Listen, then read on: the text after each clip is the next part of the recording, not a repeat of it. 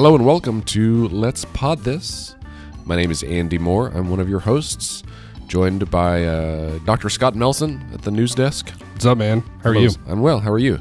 You know, I'm doing all right. I've kind of had some like sinusy, like yes. I upper can- respiratory garbage at the beginning of the week, but it's uh seems to have passed me by for the most part. Well, lucky you. Yes. I, as you can, as listeners can tell, still dealing with it. Got some medication just a few hours ago. I'm on the mend. Uh, we are also joined in Upper Room Studios by Crystal Yosef. Hello, Crystal. Hello, thanks for having me. Thanks for being with us We are super excited that you're here. Crystal um, is a PR wizard guru. I like it. What's uh, what's a female wizard? A witch? I don't, I don't like think you can That's say not- that. Right? No. Yeah. Isn't that a I was sorceress? going to say sorceress. I like. Yeah, I'm down with sorcery. Right. Yeah. Genius, um, guru, one of these things. Um, and so you had a bit of a taste of politics this last session. Yes. It was like many of us, just kind of starting to get involved. And um, you and I used to work together doing public relations several years ago. Is there anything you haven't done? I don't do Windows. Are you used to saying that? Somebody's asked you that before. Yeah, What yeah. don't you do? There's a few things. I'm not a doctor. Wow. That I don't really know what to say about that. I play one on TV. No. um, so, Crystal, thanks for joining us. We're excited for you to. Hopefully, this won't be a one-time thing. Yeah. We're trying to, and we've kind of alluded to this last year that Scott and I are. Um, we want to bring you more voices than just uh, just the two of us, and so we are hoping to kind of have a pool of co contributors, co guests, co co co hosts. I guess is the word I'm looking for. Voices. Voices, Additional voices. additional voices, more people. more people, More perspectives. Yes, Better show. That's right, exactly. So the whole year. So we are. Crystal is the first one of those. We're very excited. Yes. Uh, we're I am too. Thank you so much. Yeah, no, we're glad you're here. All right. Well, shall we uh, do announcements first? I see Scott Wait. made the script. Do we have any announcements? I have three announcements. Yes, thank I you. knew- I knew you had would. them scheduled later in the show. Um, do I, I don't have a thing for announcements, do I? Anyway. Do you have Um, your trumpet like your ba ba ba da? oh yeah. Well, that's somewhere in here. Sure, we'll go with that one. Um, announcements. Uh, the as a reminder, the session begins. The uh, Oklahoma legislative session begins, and the Governor Stitt's first State of the State address will be on February fourth. That's a Monday. I just got a migraine. Directly related or not? yeah. Um, I saw uh, Nicole McAfee on Twitter that she had gone to the store to buy a bunch of like Tums and and medications of the sort, and the lady said, uh, or the I assume it was a woman that was the checker outer, and she said, "Oh, the rough night or something." She's like, "No, just preparing for the legislative session." um, so yes, February fourth. Um, the speech usually is around noon. It is open to the public. If you would like to come, I plan to be there.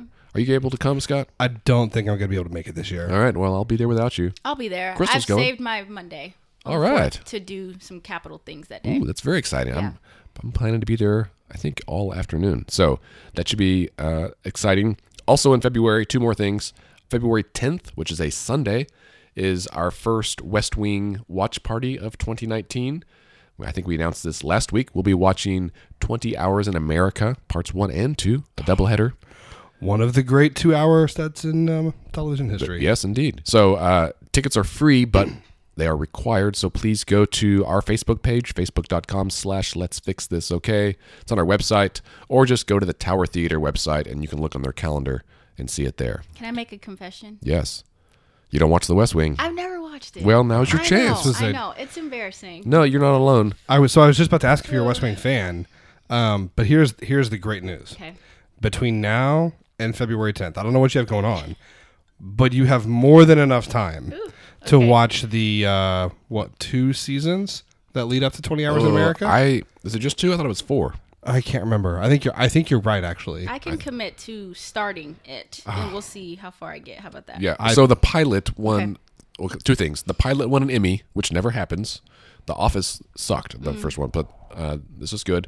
Um, so so know that the first episode is very good. The first three are good. However, I will say it doesn't really take off until the end of season one. You got to get past Mandy. I think yeah, that's She wears me that's, out. That's very that's very true. I would also say for for you, Crystal, and for anyone else who is uh, joining us and has not indulged in the West Wing yet, I cannot strongly enough recommend that as you watch the show for the first or 101st time. To follow along uh, and listen to the West Wing Weekly West Wing Weekly podcast with Joshua Malina and Hrishikesh Hirway, um, because it is phenomenal and very good. provides it provides a ton of just insight and context um, from a variety of perspectives about the show, like how they made it, um, how the issues that they're discussing, and you know the issues that are focused on a particular ep- in a particular episode of the show, like are still relevant today. It's just it's a if you're into that kind of thing, Yeah, no, it's definitely. a it's a fantastic companion. It So is. I, I lived in DC for eight years. Oh, that's right. Didn't Nice. didn't touch politics. I mean, the whole time I was doing sales and marketing and PR stuff, and then moved back home and worked on my first campaign last well the last two years. And Yeah. so I feel. I mean, there's definitely something to like working local politics. I'm Sure. much more like down with that. So I didn't touch anything back in the day, and Nice. now here I am dabbling one little toe. And This is what happens. yeah. I mean, I don't think you. I think you did more than dabble last last uh, last year. It was it was a thing. it was a whole thing. I enjoyed it though. Like I, it was a very unique situation, but I definitely enjoyed it. I worked on 794. Which for everyone who's listening, 794 was Marsy's Law, Yep. right? Mm-hmm. Uh, you did well because it passed with 78%, and it was, as I recall, the only of the state questions to pass. So, That's true. A tip of the cap to you, Thank you. madam. Uh, well done. Thank you very much. All right. It is just to follow up. It's the season premiere of season four. Oh, okay. So the first three seasons we get you there, which is really the best three seasons. I mean, that's true. How Right. many seasons? There are seven. But the first three and a half are the only ones that matter. So okay, so some people, like my friend Andrew here, will say that seasons five, six, and seven are trash. That is not true. They, I think, are acceptable additions to the West Wing canon. Mm-hmm. However, it is correct to say I, I, I would submit that seasons one, two, three, and four are definitely the where it's at. Okay, Yeah. I'm in. Excellent. Well, and we're going to do That was your second announcement. No, no, it wasn't, but it's close. But I will say that we are going to do four West Wing watch parties this year. They're going to be in uh, February, May, August, and November. We will announce the other three on the 10th during the first one. The 10th. Okay. Yeah, go ahead and put it in your calendar right now. I see you. Uh, our third announcement is that our first Capital Day of the year will be on February 21st. So if you um, if you're a Capital regular or if you've never been before and somehow you've been listening to our podcast thinking those guys sound like interesting or they know what's going on, I would love to go to the Capitol. This is your chance. We will do, as always, we will do a Capital Day each month of the session February, March, April, and May. The first one is February 21st. We will be meeting in room 252. That's on the second floor on the uh, west side, um, the house side of the building, I believe.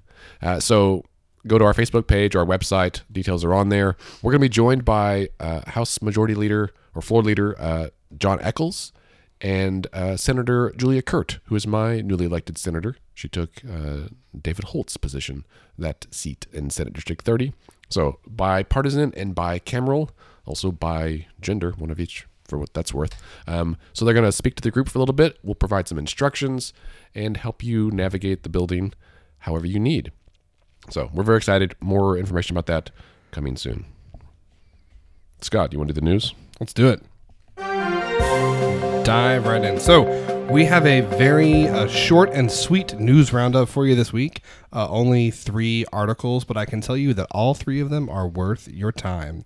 So, first up, we have from our friends over at the Journal Record a piece by Catherine Sweeney uh, Executive Orders Target Lobbyists, Planes, Hiring Freeze, and Cabinet. So, uh, yesterday, Governor Stitt issued his first four executive orders. Uh, Reasonable. yeah, uh, uh, Solid start. Low hanging fruit. Had a had a press conference to talk about those. So um, we'll kind of go in order, not of significance, but just the order in which they are uh, discussed here in Catherine's article. So um, first, he he lifted partially, at least, the hiring freeze that's been in place uh, in state government for several years now. So there's two kinds of state employees, cl- what are called classified employees and unclassified employees. And there's a lot of differences that go into those, but you could kind of break it down to say unclassified employees are essentially like at will, and classified employees are employees that have some statutory protections and they can't be terminated easily along with some right other things. It's not like classified as in like FBI documents, right, right. Which I I've never fully understood until just this week, and I learned about this, Yeah, so the governor uh, lifted the hiring freeze on unclassified employees. which is most positions. Yes, um, but did not lift a hiring freeze for classified employees. And so the thought is that this is trying to move away from the classification system um, and essentially make it easier both to hire but also fire uh, state employees should that become necessary. Right. It's a, I think it's a double-edged sword. I don't know. Yeah. But you guys, I saw that the Oklahoma Public Employees Association, um, they said they had some concerns about it, which I think is, Sure. makes sense. Um, there's and there actually is a bipartisan effort um, to amend what's called the merit protection system. So the merit protection system is what gives these classified employees their protections.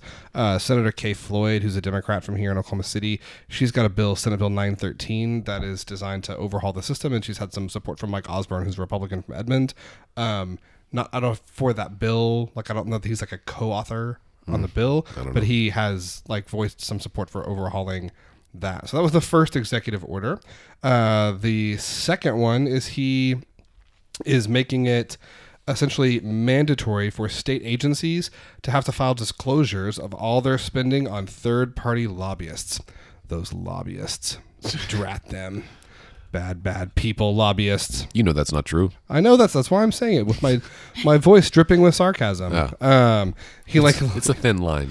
he the governor said, and this is a quote: "It's frightening to think of one of our state agencies hired third party lobbyists." I frankly can think of a lot of other things in state government that frighten me more than the idea that agencies hire lobbyists. But um, they're now required to disclose third party lobbyists. This does not apply to uh, legislative liaisons, which are state employees that, in some agencies at least, kind of function as lobbyists to the legislature on behalf of certain certain agencies. So that was the second one. Um, he is also, and this is still a little like bizarre to me that this is how Oklahoma government works, but every governor has a different like cabinet, and not just different people, but like different structure. Like Oh, yeah, the- they can choose positions. Yeah. it's that way with the president too. I mean, you have like the basic ones, but you can you can, you can have up to fifteen or seventeen or something, and so. right, but he just like times change, Scott. But he just like created a new position and then just like got rid of another one. Like he's just decided he's not going to have a cabinet secretary of education um, because he wants to work more closely with. we have a superintendent. Uh, Makes right, a lot of sense. uh, Joy I didn't. Hoffmeister. I didn't realize we had. Like, what is that? I didn't understand that we even had one and what they would do. I'm not criticizing the fact that he got rid of it. I'm just saying I was like that seems a little weird to me. That he can just be like, no, I don't want one of those. I feel like if you're going to run the state, you can you get to pick Make who's on those your team. yeah. Right. Didn't pick you. Didn't uh, picture you as an autocrat. I don't. I'm not saying I want an autocrat. I just. I just. I just want absolute sense. power. That's all. If I'm if I'm running an organization, business, nonprofit, government, I would like to pick who is in charge of the departments. I think that's probably fair. I think that's fair. Um, he's also, instead of hiring a Secretary of Health and Human Services, he's going to hire a Secretary of Health and Mental Health and another Secretary of Human Services and Early Childhood Initiatives. And I honestly, I think that that makes a lot of sense. Um, I think you can make a very strong case that early childhood initiatives could be folded into health and mental health. Um, but that's just, I mean, it's early childhood could almost be its own its own thing because it's so big and it's so important. He is also going to get rid of the secretary that Governor Fallin had created for finance, administration, and information technology because he said that is just way too much for one person. So that's going to be three separate positions That's fair. uh, Secretary of Agency Accountability, Budget, and then a Secretary of Digital Transformation and Administration. And then finally, and I, this is the one that like, this is the one that to me I think is I think is stupid, but whatever. Um, so OHP, the Oklahoma Highway Patrol, has an air flight service for the governor, and that includes a plane. And Stitt says, by God, that's a waste of taxpayer money. We need to sell that plane. Uh, so the governor should use a helicopter for emergencies, such as visits to sites for tornado damage, and otherwise rely on donated flights from private organizations. Yeah. So here's my hot take, and Chris, I'd love to hear from you. I, I think that um, makes a lot of sense. Yeah, we probably don't need to the expense and maintenance. I didn't realize, but Stitt is a pilot. Did you know this? Yeah, he's actually a, a certified, whatever, licensed pilot himself, I guess. Okay. And so, um, if you're not flying like a certain number of hours a year, it doesn't make sense to use it. And I feel like I I would wager over the course of a year because it's a little plane. It's not like a jumbo jet, and so it's only for like little puddle jumper flights around the state. If you're just going to Enid or something like you can drive, it's not saving that much time. Um, and if you're going farther than that, you're taking commercial airfare anyway, and so it's it's low hanging fruit. It's not a lot of money that's saving, but it's saving some. I feel like his statement about like, well, we could just have people donate flights. I was like, well, don't just don't say that. Like we know that might happen, but like that's like a reminder that like rich people have special access that the rest of us don't. Right? Yeah, it struck me as odd that last part, but um, I don't see. I like the the meaning behind it. I think is what matters the most. It's Just like the idea of kind of trimming that a little bit because he can make that decision. I like it. Yeah. It's Yeah. like a goodwill gesture. I'm okay with all of this. I, mean, understand. If I was governor and I found out I had a plane, I'd be like, well, that's cool. I Guess I'll go have breakfast and eat it. I don't know. I guess I mean like, and you know, this is something we'll talk about. This issue we'll talk about here a little bit later in the podcast. But it's like, okay, so we're gonna get rid of the plane and save. I'm making this number up, but like, let's let's let's just say that it saves the state a million dollars a year to get rid of the plane. I would f- frankly be stunned if it saves us that much. No, no, yeah. But but let's just say that it saves a million bucks a year. That's like waste and abuse. Like good, but we're gonna go ahead and set work requirements for Medicaid that's gonna cost the state between five and ten million dollars to cover fewer people. We're gonna not accept federal dollars to expand Medicaid, which would be nine hundred million dollars in our pocket that we pay in taxes already. Like I understand the sentiment of like we're gonna trim the fat and like clean everything, but if you're gonna trim the fat, like trim the freaking fat, right? Like to me, to me, it is it is a symbolic gesture that has zero like practical implications. Sure, but it's he's only been on the job for like two weeks, and I think so. This is where I get um, frustrated with how these discussions go. And we had this discussion before we started recording that, like, while what you say may be true, let's just accept it for a win, and then go on and fight the other fight. It's not like. It's not like well, you should keep the plane, but do the other thing instead because it's worthwhile more. Look, let's just do both. This one happened to go first. Sure, that's fine. I'm not like saying that Kevin Stitt is going to be like a terrible governor because he got rid of the plane. I just like like you the other three things that he did, these other three executive orders are things that I think are I honestly really agree with. I think make a lot of sense in terms of policy and government structure. And this was to me this was a very like I don't know, whatever. It's fine. I'm not like I'm not angry that he got rid of the plane. I just think it's dumb. Right. Okay. Yeah. So that's all. So anyway, check out Journal Records article for all of the details. I wonder if it's going to be on the state auction website. I'm going to go look Are it you up gonna, right you now. gonna go buy it?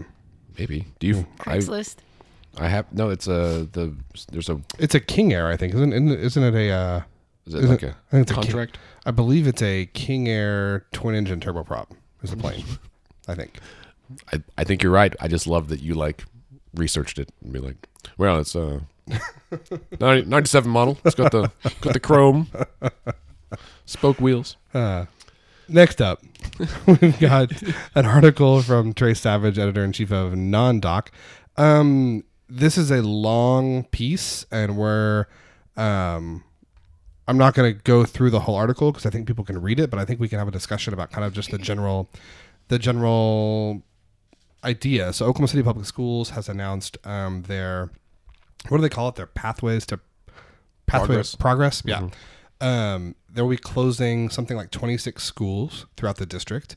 Um, one of the moves that has gotten a lot of attention and that I think has has provoked some of the strongest reaction, both positive and negative, is the plan to move Classen SAS, so the Classen School of School of Advanced Studies, which is an application only uh, magnet school in the district. Currently, it's at the old original Classen High School, which is just a few blocks south of where we are now on Ellison Avenue. Um, and it has junior high and high school students. And the plan is to actually take the high school and move it across town to Northeast Academy uh, on the northeast side of town. And that will be the high school. Uh, and then the building here, the original Classen high school, the original building, will be the middle school only. so to split the middle school and high school into two separate buildings, uh, one on each side of town. Um, Northeast Academy, as it exists now, uh, will close, but the district is saying that they feel like this will open up a lot more opportunity for many, many more students to apply to and attend Classen and take advantage of its programs. Um, so, Yeah. thoughts so on I, this? I, well, I do sit on the board with the Northeast Oklahoma City Renaissance, and so we talked about this yesterday. I didn't attend the first meeting that they had, but I know there's one on the 27th. What's that? Next week sometime. Um, the second of three meetings is taking place that day, so I do plan on going to that just so I can learn a little bit more about sort of the nuances and obviously from the standpoint of being on the board and serving the East Side, it's like I did ask the question in our meeting yesterday. I'm like, so what does this mean? Like, give me like a forty thousand level, like Right. what's happening and so i still wasn't clear on that so i will be attending the meeting i'm interested i don't i don't really know what it's actually going to do versus you know again intentions are great but um, it'll be interesting to see but i think there are probably a lot more questions that need to be asked Yeah. to fully vet it and make sure that it's serving the kids truly but then also the title of this alone hope and fear it's like what do those two things mean to Right. everybody like each individual Right. I, I don't have kids so i can't even imagine letting whoever made these decisions like I, I would go and ask questions i can't imagine not so Yeah, change. there. I think change is hard, like regardless of who you are, um, and so I'm kind of excited that Mm-hmm. we have the opportunity to really like think about this kind of stuff. Yeah. No, totally. Yeah, the reactions were interesting. You know, there were, I mean, I think that you could probably predict some of them. There were some parents that are really excited, some parents that are not excited about it at all. There were, there were some reactions from members of the members of the community um, around where Northeast sits now that were honestly pretty similar. There were a couple folks that were like, "Hey, this is something like they maybe it sounds great, like in name, but is the school really going to serve?" Is it going to serve the members of the community that live here? Uh, is this like an attempt at, you know, like there was one person that said this is an attempt at gentrification, and That guy speaks at city council all the time. Oh, really? I didn't know. I didn't know that. But um, yeah, I think it'll be. I think it'll be interesting to see kind of where this goes and what the what the discussion around it is because I think there certainly is going to be a lot of discussion around the rest of it. All right. Lastly, we have a piece from the Frontier. Uh, this is concerning a bill that has been filed by Representative, I believe this is from Representative West uh, in the State House, as well as Representative, yep, Josh West and Kevin McDugle from Broken Arrow and Grove. Josh West from Grove, McDugle from Broken Arrow, um, would amend Oklahoma law to get rid of the definition of excessive force as it pertains to peace officers. So, right now, excessive force says that it will excessive force will be presumed when a law enforcement officer continues to apply physical force in excess of the force permitted by law or said policies and guidelines to a person who's been rendered incapable of resisting arrest. So, excessive force happens either when you when when law enforcement officers use so much force that it becomes criminal, or when they use force that's in excess of the guidelines set by their department. And this is a bill that would strip out that language of policies and guidelines. So if you, so you can't you can't commit excessive force if it's not a thing. Right. Well, so it would it, excessive force would still exist, but it would only exist in cases where the force was so excessive that there was an attempt to hold the officer criminally liable. So if it like went into assault or something. Right. So they're So what they're I saying don't know is that I'm cool with this. so like Crystal says no as well. you know yeah well discuss Yeah. you go first I'm just not okay with it. I mean, Yeah. it just seems like this is a, in my opinion, a well-established definition that exists in, I assume, most other states, um, and has been used effectively. And it, I feel like maybe not that police officers don't need to be protected, but it it's protecting them from the wrong thing. You know what I mean? Like, and I, you know, I'm on I err on the side of transparency about stuff. um, and I feel like this is solving a problem that's not the not the real problem. That's my thoughts. Yeah, I wonder what the underlying issue is. I don't like the idea of striking that piece out of it just because of what we've seen can be done while it's still a thing. Um, so, I mean, to just see these two, and I, I, I, I probably shouldn't say too much more, but I don't. Hey, I'm you can say okay. you can say whatever not you want. I'm not okay with it. Both of our Final listeners. answer. Yeah, final answer. I need that sound effect. right? No, I think you know, I there's a, they talk to some attorneys that are involved in like this type of litigation here in the article, and you know they're they're saying they think this is not appropriate because they said that these officers cases of excessive force are almost almost never criminally prosecuted, right? Like, however, the the legal remedy that is um, pursued by victims of excessive force is through civil action. So they go to the they go to the court and they say, okay, we're not going to put an officer on trial for assault or what have you, but we can prove that the officer violated violated these policies and guidelines. So that means it's excessive force, and so there should be some remedy for that. And by removing that, the only remedy you would have is through the criminal justice system. And so, if they don't prosecute, then there's no way to try and pursue any action. uh, Which I agree with the two of you. I think it's a huge problem. Like, you know, I think that I assume this is probably promoted by the DA's council, who is, I mean, they're DA, so they tend Yeah. to have a more like law and order slant. I would guess that's the case. I think though that you know, um, I think our, I think that police oftentimes do. I think they try to do the best that they can, and I think that police officers have a really hard job. I also think though that we've seen, you know, and I think it's been known this is the case for the lo- for a long time, but especially in the last several years, we've seen that there is, at least in many communities, kind of a culture, a culture in policing where force is not applied uniformly Yeah. to everyone, and it's not applied. Force isn't applied to everyone, and the degree is not applied equally, in just in terms of its use. Period. Mm-hmm. And when it is applied, it's not applied uniformly according to a standard. It seems Right. very arbitrary. So this Um, I reminds feel me like this could make that worse. when I was uh, in undergrad many moons ago, um, my senior thesis was about um, stress and job satisfaction among juvenile correctional workers.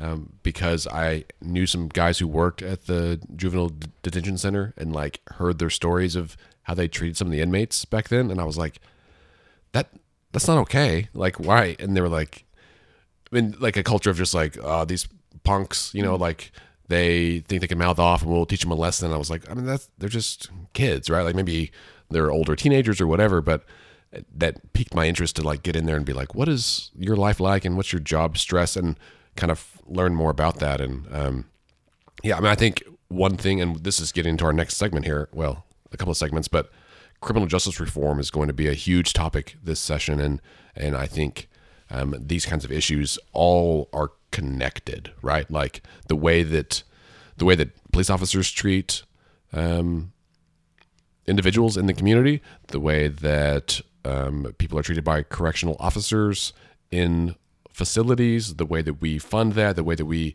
relate to that, how we assign punishments, all that stuff is like just a broken system that is really in need of repair. Agreed. Second. No, I think, and I think too, just like sitting here listening, listening to you and kind of thinking through it too. I think, I think one of the other things that gets me about this, just at even a more fundamental level, is it seems to be arguing, and I think we hear this argument a lot that because of the job that they do and the stressful, the inherently tense and stressful nature of that job, police officers and law enforcement officers generally should be allowed um, more leeway.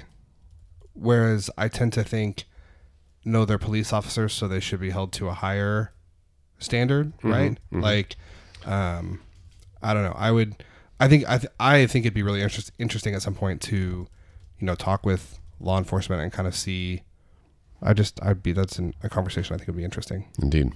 All right, let's uh That's it for the news roundup today. oh one one last note though, just a plug No Pruitt watch. Sorry, guys. no Pruitt watch. Um, but I would encourage listeners to uh, download and listen to uh, news, the Oklahoman's Political State podcast. It's a great podcast every week. Um, ben Felder and Justin Wingerter do a great job every week. This week they also have two of Stitt's cabinet members, John Budd, and, who's the uh, COO and uh, OMES person, and the new um, uh, Ostro is his name, last name, um, who's the digital transformation and administration secretary. Oh yeah. the new position.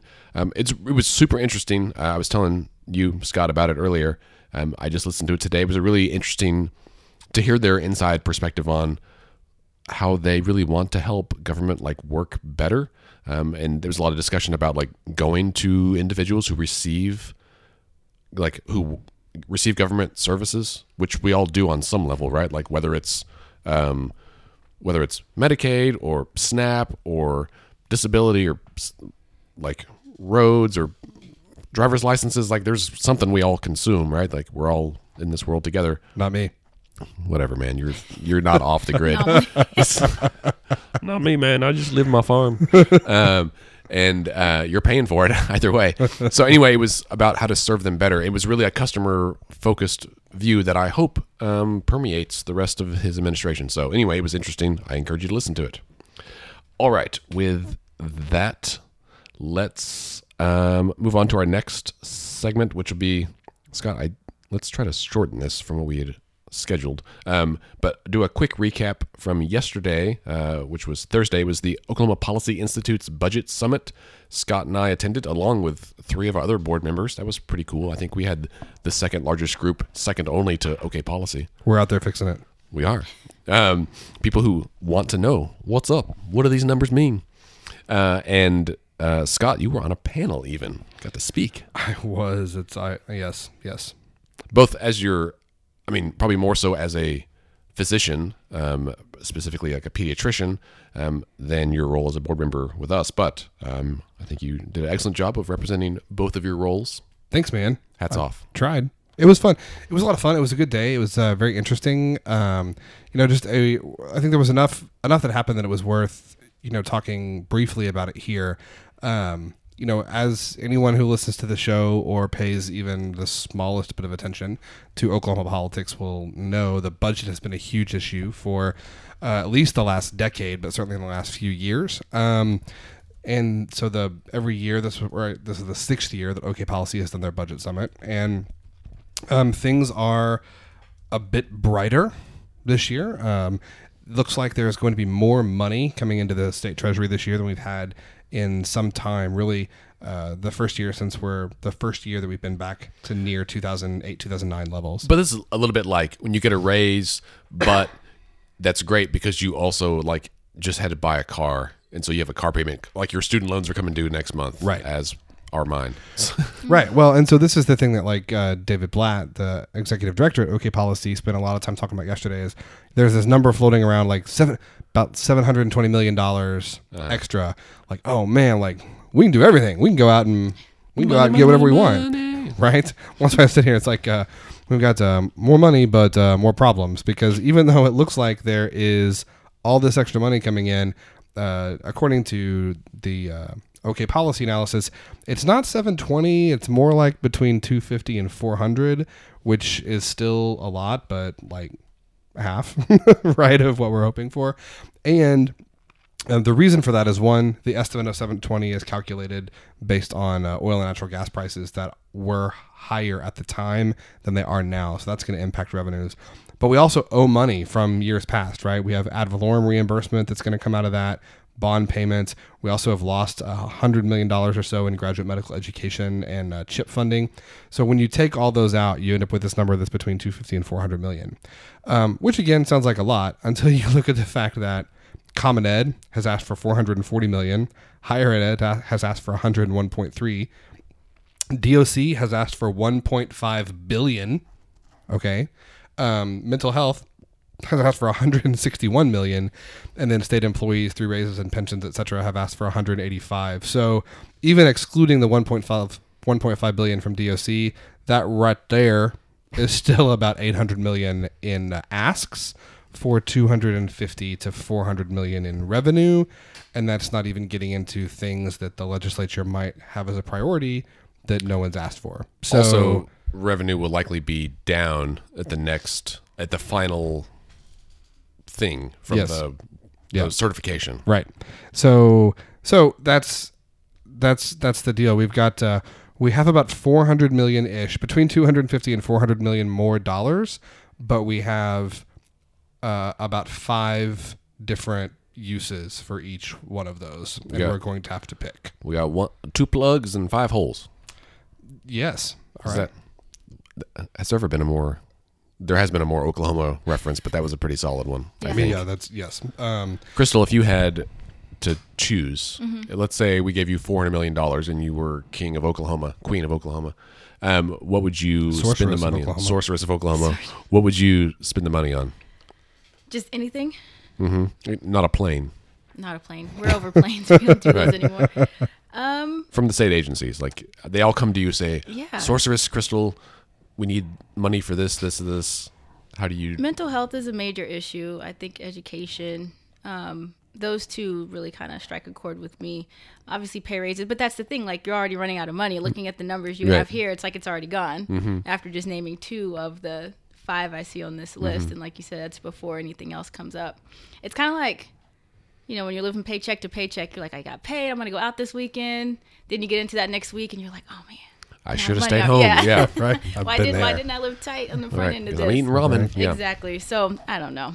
It's tough. I mean, that's that's a great analogy, and I think that's the problem that we've been in for so long. Is we have this, uh, we're used to like living in this scarcity. So, um, the other policy takeaway from yesterday, and I think uh, County Commissioner Carrie Blumert tweeted this as well. That uh, to me, one of the overarching themes that came up time and time again was expanding Medicaid, which I know OK Policy has been pushing for, but it came up from the audience um, several times as well.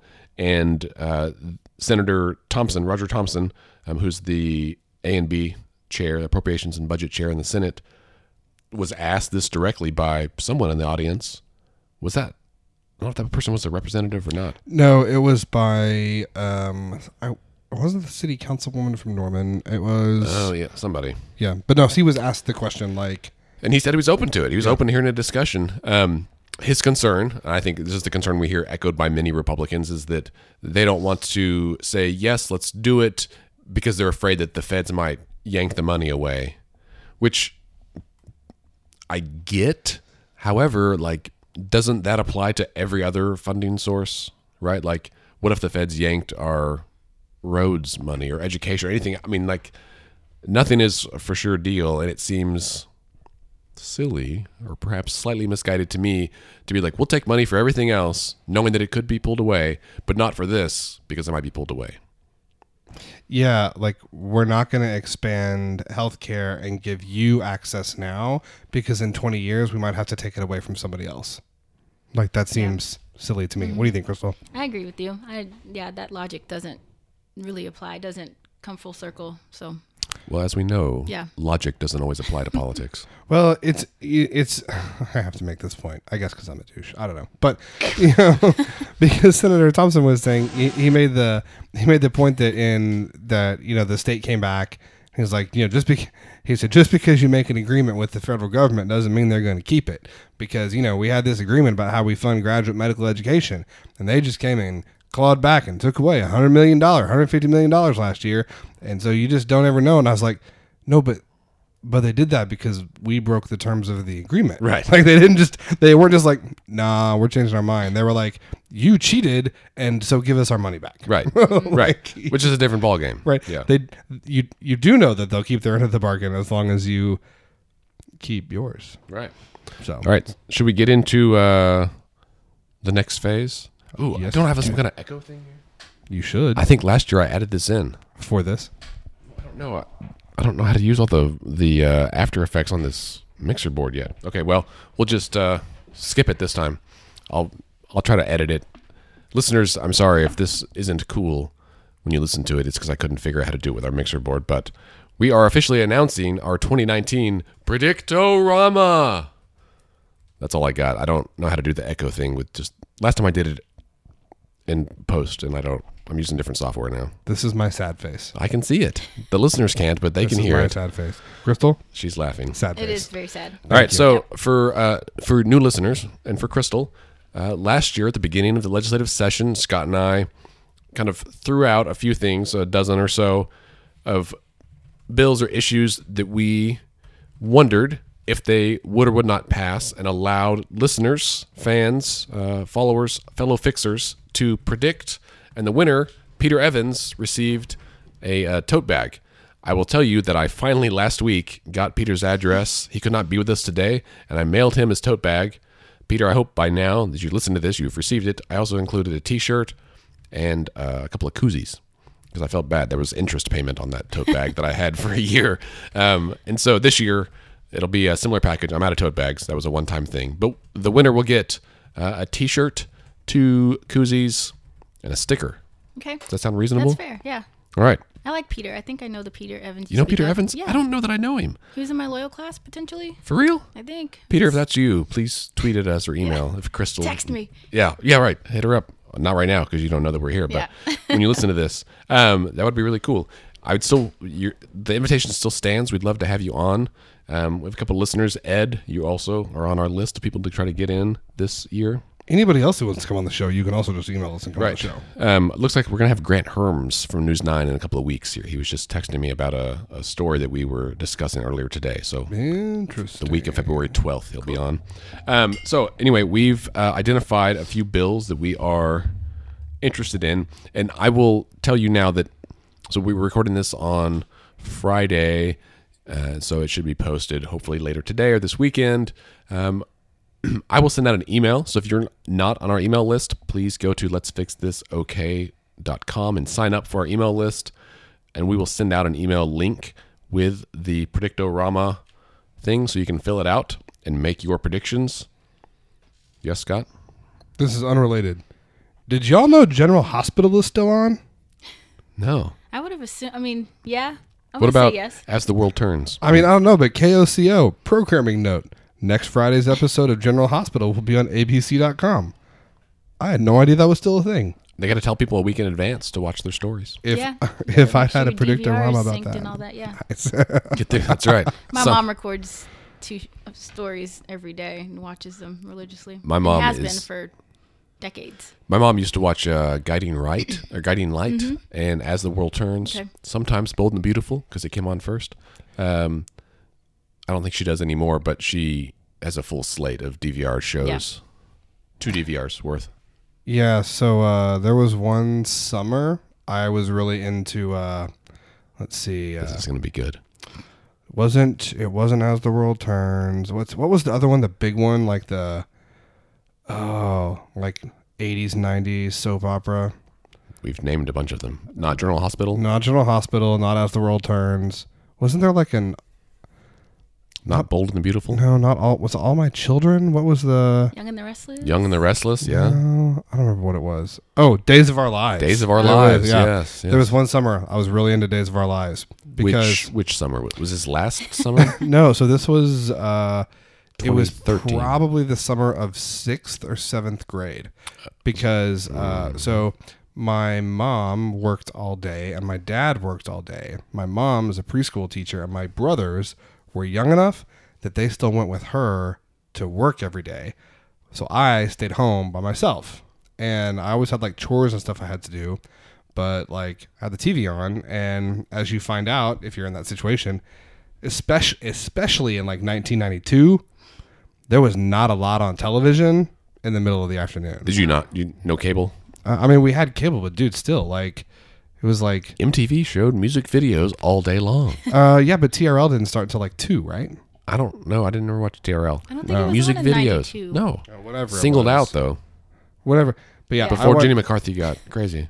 I watched me some uh I uh I I I watched me some Days of Our Lives that summer and uh it was really bad, but you also just get like sucked into it cuz it's so like Well, I what's going to happen? I work to I work from home most days, so a lot of the times I'll have um, Lifetime movies on. Mm-hmm. Nice. Just because you know the plot. You know, the first 20 minutes, they're going to set it up. It's going to drag out for an hour and 10 minutes. Mm-hmm. And then the last 20 minutes, because I don't think those minutes add up. So two hours. the last 10 minutes is when it gets good. So I just Right. like take a little break and I look up and I watch everybody kill each other and, or, you know, somebody gets away. And Very They go down the stairs. Yeah, like whatever. Um, they go down the stairs instead of up for the whole two hours apparently. Mm-hmm. And so, um, but it's good to just have in the background because I just look up and I'm like, oh, it's just So- mind numbing, just like background noise. Right. So best and worst lifetime movies that you've seen. I've seen so many. It's like, do you even know what they're called? Like when you turn them on? It's embarrassing. I've seen so many. I, ugh, I don't know. I like the newer ones though. They're getting really good with them. Before, like in the past, like you can tell if it's like a 1990s or like Mm, early mm-hmm, 2000s. I really prefer the the later ones. Have you watched uh, An Officer and a Murderer? Do you know the Lifetime movies? Oh, Scott? you should watch an off. You should watch an Officer and a I don't Murderer. think I've seen that. Yeah, and uh, Blue Eyed Butcher. I have seen that. What. Yeah, is dude. happening Yeah, right she's now? that, yeah. Dude, that's I've crazy, that one. right? Mhm. So, an officer and a murderer is this guy. So this guy This is is our a spin-off he is podcast. he is he is enough for this. So this guy is a colonel in the Canadian Air Force. Is about to become a general. Like this guy. So this guy, ridiculous. the Queen, the Queen visited I'm Canada. sorry, okay, the Queen visited Canada, and this dude piloted around the Queen. Okay, he's a pilot, and um, he eventually like the punchline is he was had spent like years sneaking into women's homes and like stealing their undergarments which he like kept and cataloged. But then it progressed where he would sneak in like he would sneak in while they were there but like not do anything but just like leave like he would like leave notes or like do things that like let people know that he'd been in their in their house. AF. so then so then he started breaking he like escalated. So then he started breaking in and he would like tie like like there's he would like tie them up and like make them think he was gonna like attack them but then not actually like do anything and then it like finally he ended up like raping and killing this woman. Of course, right. right um and then he got like caught and it was this huge thing because he's this incredibly like decorated respected member of the canadian military so he's serving life in prison now and when he was uh com- when he was discharged from the canadian air force they like stripped him of his rank stripped him of all his medals put him in prison took his uniform and physically burned it in an incinerator Yeah, they're like, we don't need this to exist anywhere. Right? Ever. Yeah. Did they like show a scene where they like ripped his medals off his chest? yeah This is ridiculous. yeah so you gotta watch officer and a murderer Okay. we'll talk about blue-eyed butcher next time Yeah. Yeah, please. I've seen it. So, well, Crystal's got to come back so we can talk about yeah. Butcher. I did not see this podcast go in this direction. We're gonna give uh, everyone out there stay sexy, don't get murdered. I guess that's the thing. All right, well, back to Predictorama. I don't know how we can recover from this. I this. forgot. Yeah. What are we doing? Okay. All right, so we've uh, we put together a few bills that we're watching, and I, as I said, I'll email this out here shortly. Um, Scott, so the first one we've already mentioned, uh, McDugle and West about excessive force. Scott, that's one you're watching, right? Yeah, I you know um, this is Predictorama, right? So we have to say what we think is going to happen. Um, I would say this is House Bill twenty three twenty eight. I Are we casting I- our own predictions here? do what? I think Sure, I think Yeah. we're all we're all making predictions on each one of them, right? sure. I will say that this gets out of committee, and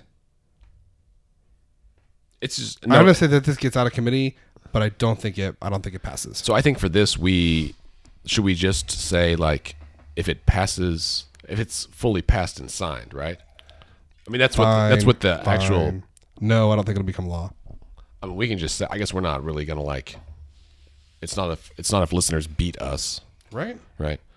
So you think it'll pass committee but not pass? Yeah, My headphones are not working. that's my guess. Um. All right, that's a fair guess. I think it fails on the floor too. Crystal, I, li- I like that. Yeah, that sounds about right. I'm hoping that's what happens. Yeah. All right, so the next one is uh, bond for groups wanting to prote- protest or rally at the Capitol. Uh, this is by Senator Allen. Right, so basically, Joe Dorman was railing against this yesterday at the policy summit. Um, so yeah, so there's a bill proposed that if groups of 100 or more decide to protest or rally at the Capitol, they'd have to first pay a uh, uh, for a, f- a fifty thousand dollar bond, which would probably only cost like fifty bucks. but it's still preposterous. I would charge, and it's unclear like if if our capital days would count because we're not protesting, we're just coming to talk Right. to our legislators. So, Andrew, we uh, we passed a lot of unconstitutional and ridiculous laws in Oklahoma. So, what do you think is going to happen? Well, I think this will fail. I, I think this will not even get heard in committee. Maybe it's heard but not passed out of committee. Yeah, Yeah, it's a heard but not passed out of committee. I don't think it gets heard. I don't Alright. think I don't think it goes anywhere. All right, Crystal, what'd you say? I I don't know. I kind of agree with you. I don't think it'll get. It definitely won't pass on the floor. I don't believe. But I Do you don't think it know. I passes just think committee? It's dumb. Um, You can say whatever you want. I'm trying to like be on my best behavior. Trying to so I don't- hedge. Oh, you don't have to. Oh, you don't I have to do that. Just typed into this. Um, no, yeah, I'm I'm gonna agree with you, Andy. I think that what you said is about right. All right. Yep. Uh, the third one is from Representative O'Donnell. Uh, that it's a it would make it a misdemeanor to disrupt the legislature. How does he define disrupt? Yeah, that's a great question. Oh, Misdemeanor is subject to a five hundred dollar fine and up to six months in jail. is this for anybody? Yeah. What if it? What if it's another House member? Oh, that's a great question. Like, I'll have to go back to the to go back to the bill text and see. could I mean theoretically, like sometimes stuff gets rowdy up there. Yeah, it does. This, uh, for me, for this, this does not get heard in committee. No, yeah, I think it doesn't either. No. All right, good.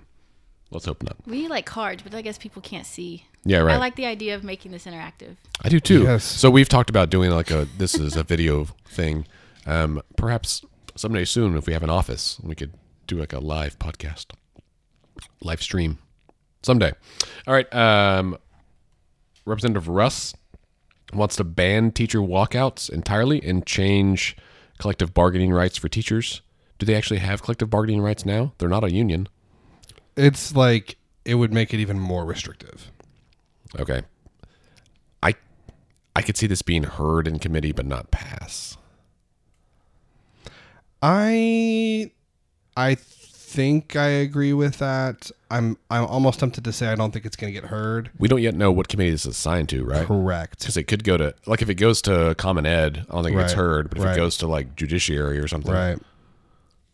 I don't know. Not being heard would be my preference, but just shut it down.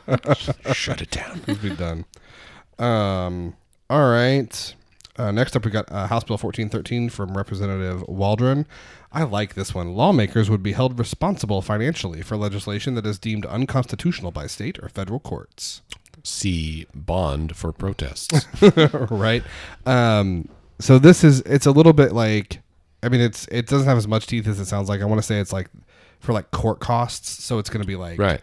But still, I mean, bucks, but it's still like a, a few hundred bucks, right? Yeah. And there's a lot of fees out there. It's part of the criminal justice reforms we got to look at. But yeah, um, they yeah, would not be responsible for like litigation. But right now, there's no penalty aside from like public shame. people calling you a dumbass. Right, Yeah. right. That if you if you propose legislation, although I feel like if, it, if you propose it and it passes, like that's not just on you, like that's on everyone who voted for it, right? Um, and so so who would be responsible? Would it be the, the author? Yeah, the bill bill author.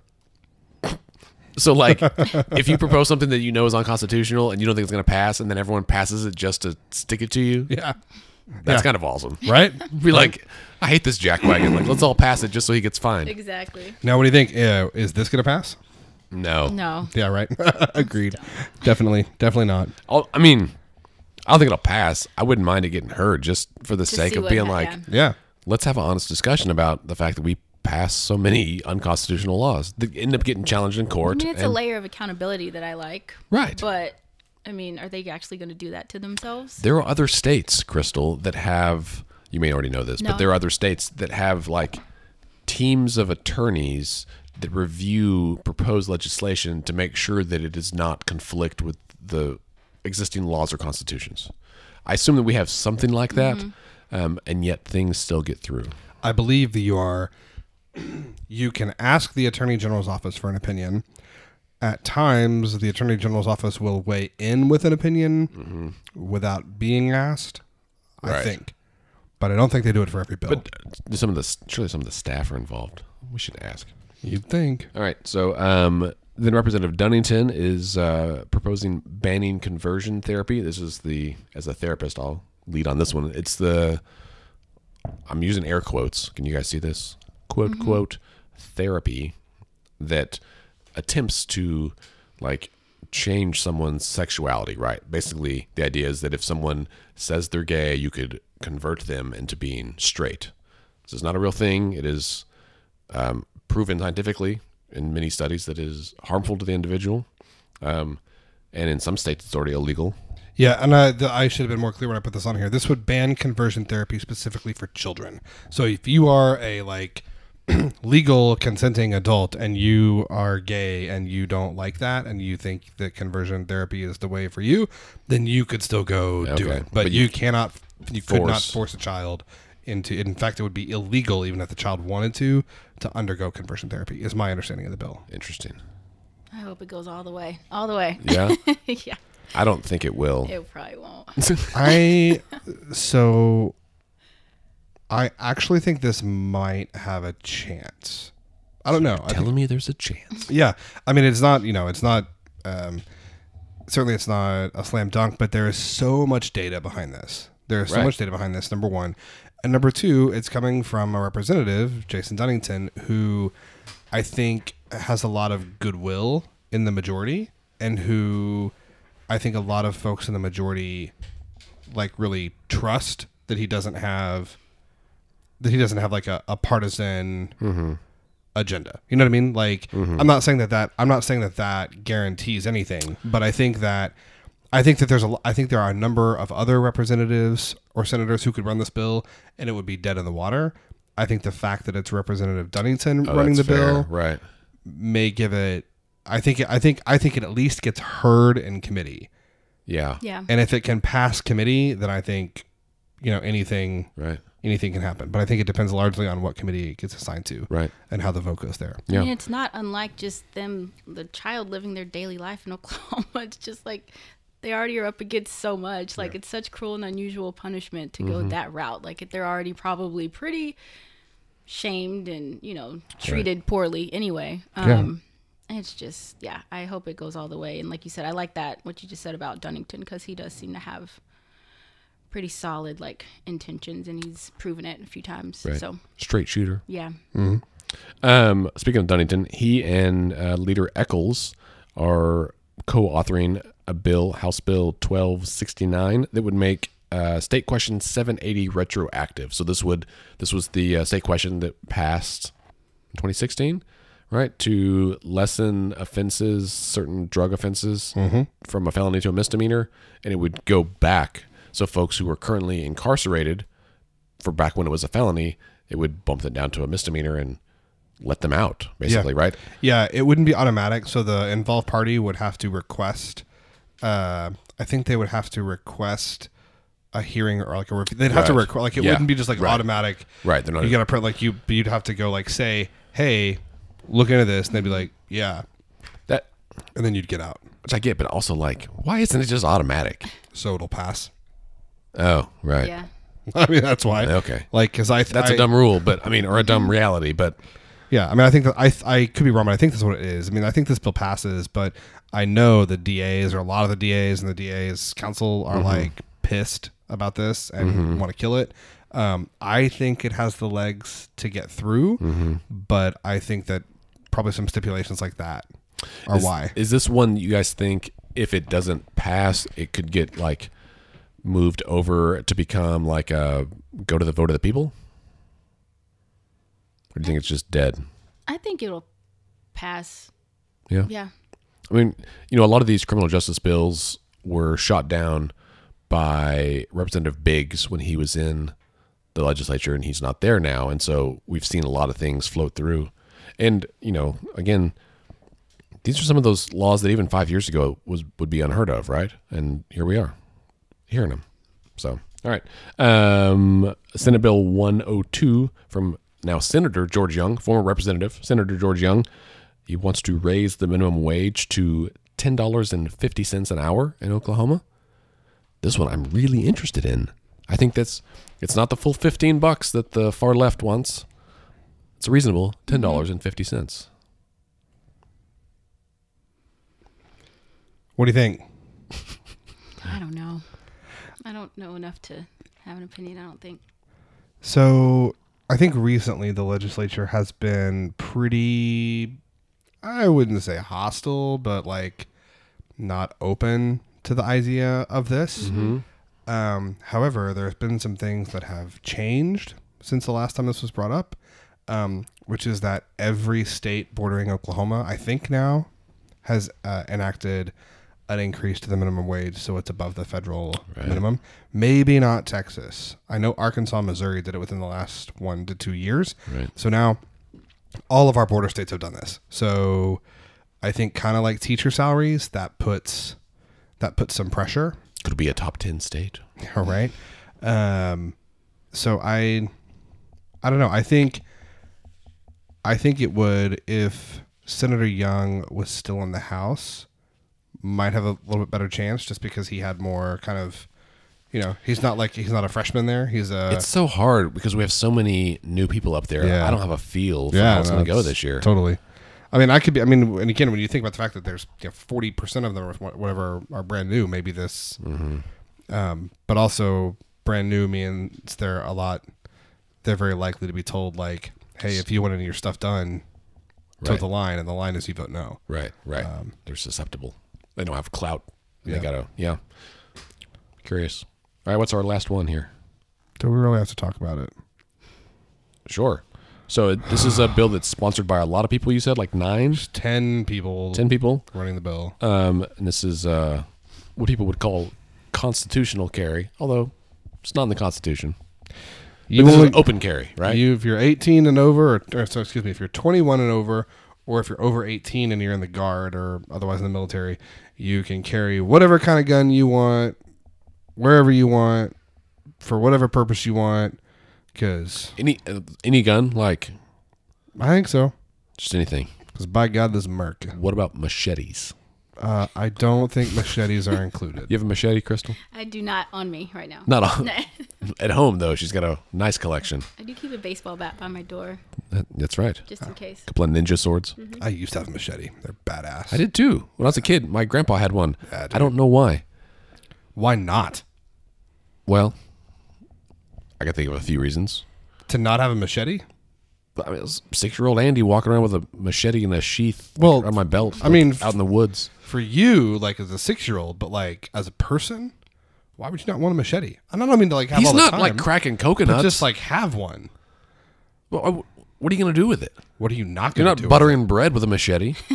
Challenge accepted. I do have a fun story about a sword one Oh, day. Yes. it's great. when I was in DC, we had just moved, and I it was my we was like it was like Three's company, so it was my best friend and one of our guy friends. We're all from Oklahoma, and we graduated from OU and moved out to DC, not together, but ended up together.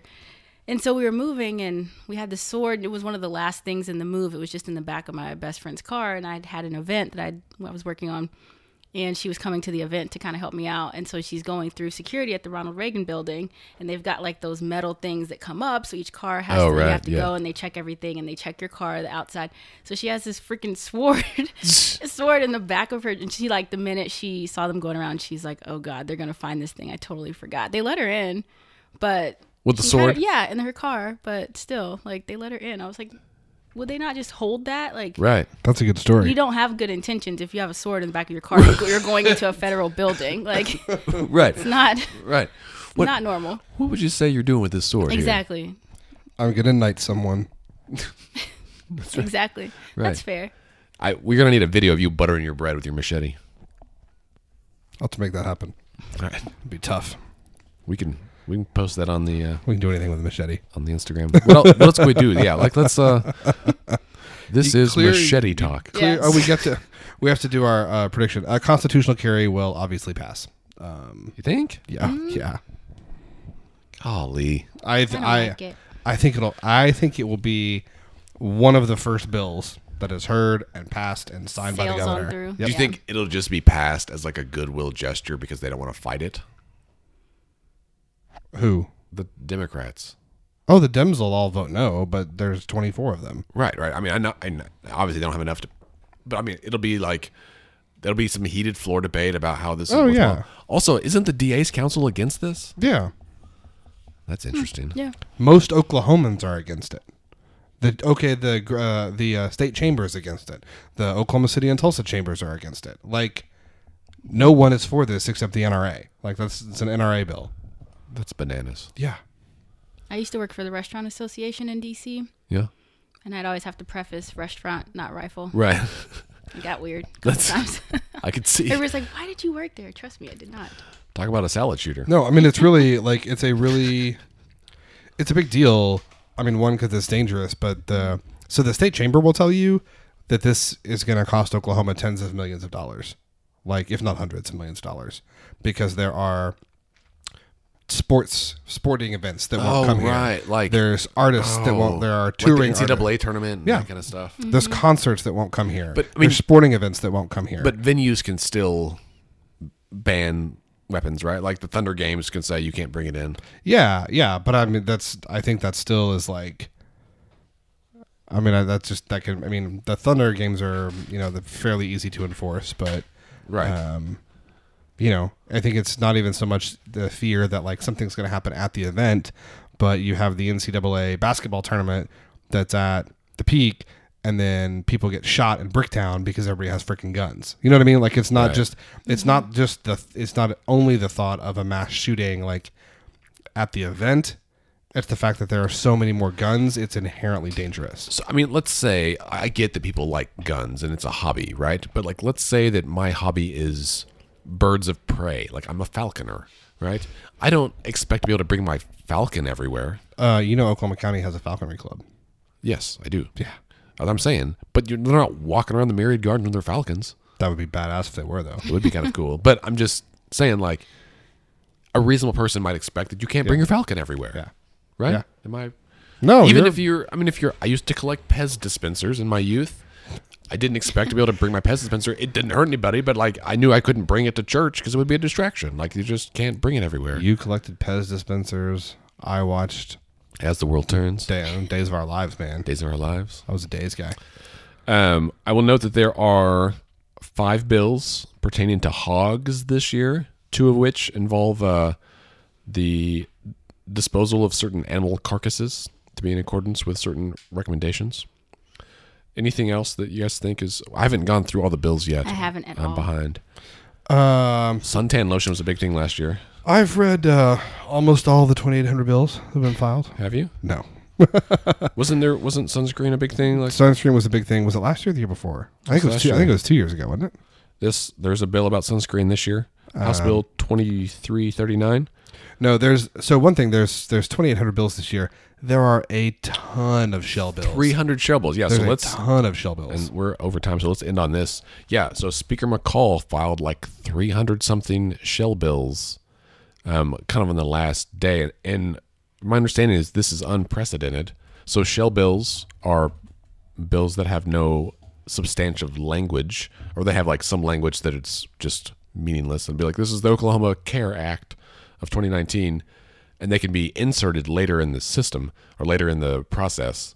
And so the first thing, um, and maybe next week, Scott, let's, in addition to some of the things we're going to talk about, we'll talk about the bill process as a refresher. How's that sound? yes. About how a bill becomes a law? What is he going to do with 300 shell bills? Well, probably not much. nothing ex- good. and then he'll just insert a few things. Uh, other things we didn't include today, but we will include on the predict orama is uh, will there be a teacher pay raise? Like just yes or no? Um, will uh, the bills to allow the governor to appoint hire and fire the other agency heads that have been proposed by Senator Treat? Those will be on there. A couple other things I wrote down, um, but I think we'll have a, around 15 or so predictorama items. Yeah. Yeah. Crystal, is there anything that you're watching this this session? No, I'm just going to be at the Capitol more. I've made a decision to do that. Yeah, Is that Why a not? New Year's resolution? I think so. Yeah, it'll be the one that I've actually like will actually Right. do probably. Excellent. Yeah. I'll be up there. Congratulations. You've come, you've survived your first episode as a co conspirator Yes. on Let's Pod This. It's fun. Well, we're glad. Thank you so much for coming. Thank you. This is awesome. I agree. Thank you. All right. Well, on that note, that brings us to the end of this episode. Don't forget to subscribe and rate Let's Pod This on Apple Podcasts or wherever else you get podcasts. That helps other people discover us and become better informed. Remember, you can connect with us on Twitter and Instagram at Let's Fix This OK. Scott is at SC Melson. I am at Andy OKC. Crystal, what's your Twitter handle? I am Crystal with the K. It's Crystal Dawit. D A W I T. There you go. Um, you can also like our Facebook page at facebook.com slash let's fix this okay.